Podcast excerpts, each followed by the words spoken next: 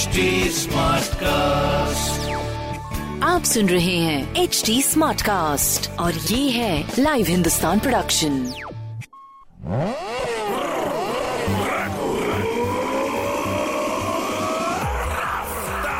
हाय, मैं हूँ आपके साथ में रघु रफ्तार। आप सुन रहे हैं लखनऊ स्मार्ट न्यूज़ और इस हफ़्ते में ही आपको आपके शहर की खबरें दूँगा। उससे पहली खबर आपके लिए। राजधानी लखनऊ में सफ़ाई कर्मचारियों ने आज मंगलवार के दिन हड़ताल की। पूरे शहर के सफ़ाई कर्मचारी आज काम पर नहीं थे। लखनऊ नगर निगम सफ़ाई कर्मचारी संयुक्त संघर्ष समिति ने हड़ताल की घोषणा की थी और संगठन ने सफ़ाई कर्मचारियों का शोषण रोकने तथा निजी सफ़ाई एजेंसियों की ओर से ईपीएफ तथा ईएसआई के रूप में की जा रही कटौती को तत्काल सफ़ाई कर्मियों के खाते में जमा करने की मांग की। संगठन के नगर अध्यक्ष चौधरी गोपाल वाल्मीकि तथा चौधरी सुदेश धानुक ने हड़ताल के संबंध में पत्र जारी किया था। नेताओं ने लिखा है कि नगर निगम के सफ़ाई कर्मचारियों का शोषण किया जा रहा है और महिला सफ़ाई कर्मचारियों की हाजिरी प्रातः साढ़े आठ बजे होनी चाहिए, क्योंकि महिला सफ़ाई कर्मचारी अपने बच्चों को तैयार करके स्कूल भेजती हैं, ऐसे में उन्हें अधिक समय दिया जाए। नेताओं ने श्रमिकों के वेतन से काटे गए ईपीएफ तथा ईएसआई का भुगतान कार्यदायी संस्था के द्वारा कराने की मांग की है। हिंदुस्तान ने सफ़ाई श्रमिकों के ईपीएफ की रकम भी भारी घोटाले की खबर छापी है। हिंदुस्तान ने सफ़ाई श्रमिकों के ईपीएफ की रकम में भारी घोटाले की खबर छापी थी। अब इसको लेकर सफ़ाई कर्मचारी एकजुट हुए हैं और आंदोलन का रास्ता अपनाया है। सफ़ाई कर्मचारियों ने साप्ताहिक अवकाश की भी मांग की है। उनका कहना है कि नगर निगम के अधिकारी, सफ़ाई नायक, बीट इंचार्ज, कार्य पर्यवेक्षक तथा सफ़ाई कर्मचारियों को अपमानित शब्दों का प्रयोग कर गाली गलौज करते हैं। इस पर तत्काल रोक लगाई जाए। कूड़ा उठाने की ज़िम्मेदारी इको ग्रीन कंपनी को दी गई है। ऐसे में कूड़ा ना उठने पर कंपनी की ज़िम्मेदारी होनी चाहिए।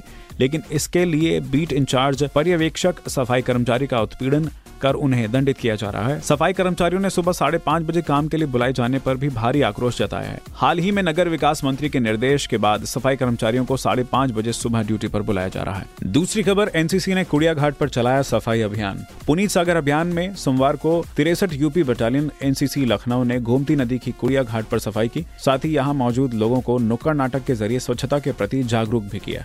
अभियान का नेतृत्व एनसीसी लखनऊ के कमान अधिकारी कर्नल सुमी पुरी ने किया। आज के अभियान में एक एनसीसी अधिकारी सहित 26 कैडेट शामिल रहे। पुनीत सागर अभियान को 1 अप्रैल से पूरे देश में शुरू किया गया है। यह अभियान 5 अप्रैल तक चलेगा। इस अभियान का उद्देश्य समुद्र तटों, पूरे भारत में नदियों व झीलों के तटों की सफ़ाई और एकत्रित प्लास्टिक कचरों का निस्तारण करना है। तीसरी खबर, श्रमिकों को पाँच लाख तक फ्री इलाज की सुविधा मिलेगी। योगी सरकार प्रदेश के असंगठित क्षेत्र के करोड़ों लोगों को मुख्यमंत्री जन आरोग्य योजना का लाभ देने की तैयारी कर रही है। इसके तहत उन्हें पाँच लाख रूपए तक के मुफ़्त इलाज की सुविधा मिल सकेगी। योगी टू में इस कार्य को प्राथमिकता के आधार पर किया जाना है। श्रम विभाग ने इसे सौ दिन की कार्य योजना में शामिल किया है। वहीं दूसरी ओर विभाग ने इसकी पहल भी शुरू कर दी है।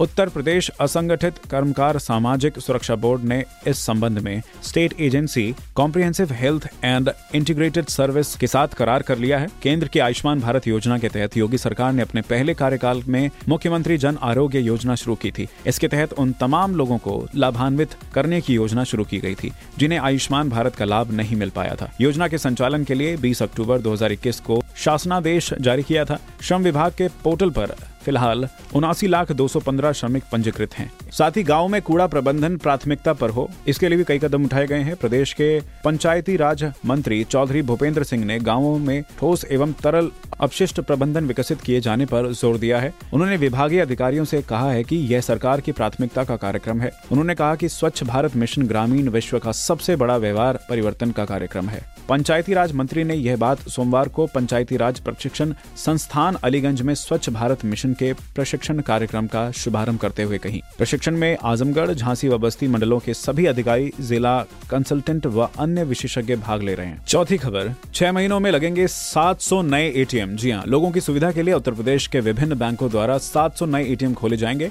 यह काम अगले छह महीने में हो जाएगा। इसको मिलाकर राज्य में कुल एटीएम की संख्या 24,160 हो जाएगी और इसके अलावा खराब एटीएम को 24 घंटे में ठीक करा दिया जाएगा। रिज़र्व बैंक के मुताबिक एटीएम की संख्या के मामले में तमिलनाडु फ़िलहाल 28,540 के साथ नंबर एक पर है जबकि नंबर दो पर महाराष्ट्र है। इसके बाद यूपी का नंबर आता है। यहाँ इस समय तेईस हज़ार चार सौ एटीएम काम कर रहे हैं। दिलचस्प बात यह है कि उत्तर प्रदेश में बैंकिंग सुविधाओं के बढ़ते ग्राफ के साथ एटीएम लगाने का काम भी तेज़ी से हो रहा है। पिछले साल जून से लेकर दिसंबर तक के बीच विभिन्न जिलों में बारह एटीएम लग गए। 24 घंटे कैश निकालने की सुविधा देने वाले बैंकों को एटीएम लगाने व रखरखाव पर औसतन 6 लाख रुपए खर्च करने पड़ते हैं। और पांचवी खबर आपके लिए 100 बसों की सौगात देगा परिवहन निगम। जी हाँ पत्र पर परिवहन निगम प्रशासन ने काम शुरू कर दिया।